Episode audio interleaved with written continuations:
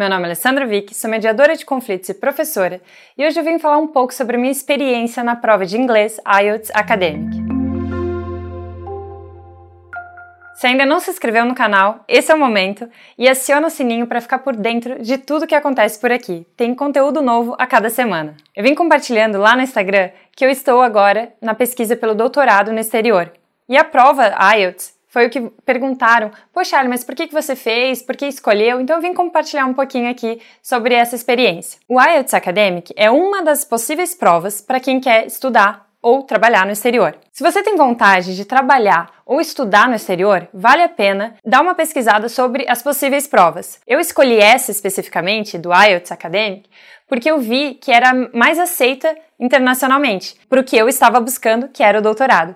Então dá uma pesquisada que vale a pena. Se você realmente quer ter essa experiência de viver fora, o primeiro passo é esse.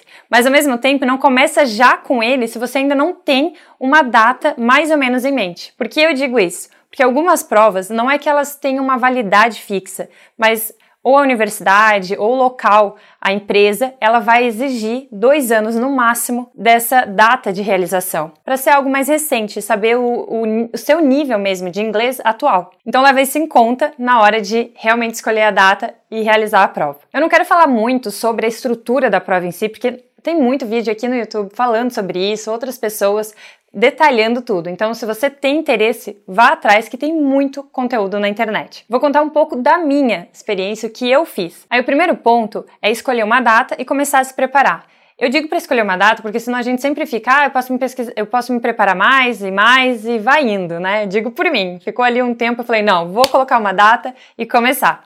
E aí foi mais ou menos dois meses de preparação mesmo focada na prova, porque precisa ter os timings de cada coisa, preparar para a estrutura em si, porque é isso que vai ajudar a se sentir mais confortável no dia. E como a gente sabe, tem a questão de pressão, de prova, eu não sei como que você lida, mas eu fiz um vídeo justamente falando sobre isso, que é importante a gente saber lidar com as emoções e direcionar porque a gente realmente precisa. E no meu caso, foi durante a pandemia, então ainda teve todas essas questões, quais locais estão realizando, o número de pessoas era menor, eles só fazem agora pelo computador. Antes tinha a opção papel e computador, e agora na pandemia é só computador.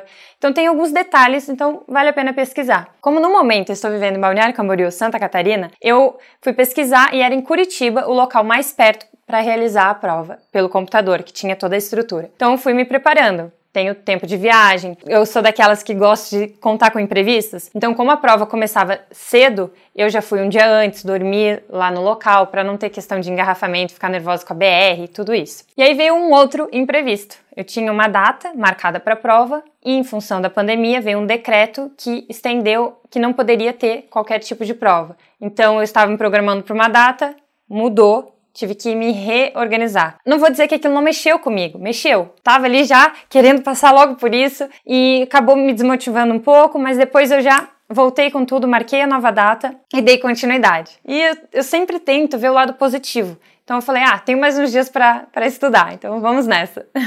eu não sei como que você lida com imprevistos, mas é uma coisa que a gente tem que estar tá sempre atento. Algumas coisas a gente pode na preparação já cuidar, outras não dependem só de nós. E eu estou compartilhando aqui, ainda que saia um pouquinho dos assuntos que a gente fala, porque várias pessoas vieram, olha, compartilhe um pouco da sua experiência, pode ser que eu me interesse também. Então eu destaco alguns pontos, fazendo esse link com os outros temas que a gente conversa por aqui. Um deles é lidar com as emoções, pressão, ansiedade com a prova em si.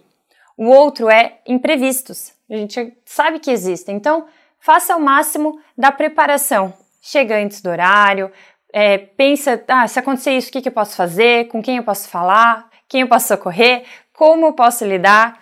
Como eu posso me preparar para não ser tão impactada em relação a isso? Trabalhar essas emoções é super importante, ainda mais quando a gente está diante de um novo desafio. Foi a primeira vez que eu fiz a prova. E por último é, vale a pena se dedicar focar e direcionar mesmo para aquilo que você deseja para os seus sonhos e projetos. Porque eu dei o primeiro passo agora. No meu caso, eu atingi a nota que precisava. Às vezes não é no momento em que a gente deseja ou da forma como a gente planejou, mas as coisas acontecem. Se você tem algum projeto, algum sonho que está aí pensando, putz, será que é o melhor momento? Vá atrás. Pense o que eu posso fazer hoje para dar um passinho mais perto. Aqui eu falo um pouquinho mais sobre isso. porque a gente não pode deixar os imprevistos da vida bloquearem. A gente pode é reprogramar para dar continuidade. A não ser que realmente, ok, mudei de planos e tudo bem. Mas se você tem aí aquela vontade, dá uma pesquisada sobre essa prova, que é o primeiro passo. E no meu caso, eu vou compartilhar com vocês os próximos passos por aqui também, em busca do doutorado no exterior. Eu já fiz o mestrado em Coimbra, em Portugal, foi uma experiência incrível e agora vamos para mais um desafio. Espero que você tenha gostado de conhecer uma parte dessa trajetória. Se quiser perguntar, tirar alguma dúvida ou sugerir algo, deixe aqui nos comentários que eu tenho o maior prazer em responder depois. Meu nome é Alessandra Vick, agradeço por ter assistido o vídeo e compartilhe com outra pessoa que possa se interessar também ou possa dar aquela despertada para dar seguimento em algum projeto ou sonho. E seguimos juntos nessa trajetória. Um beijo grande e até a próxima semana!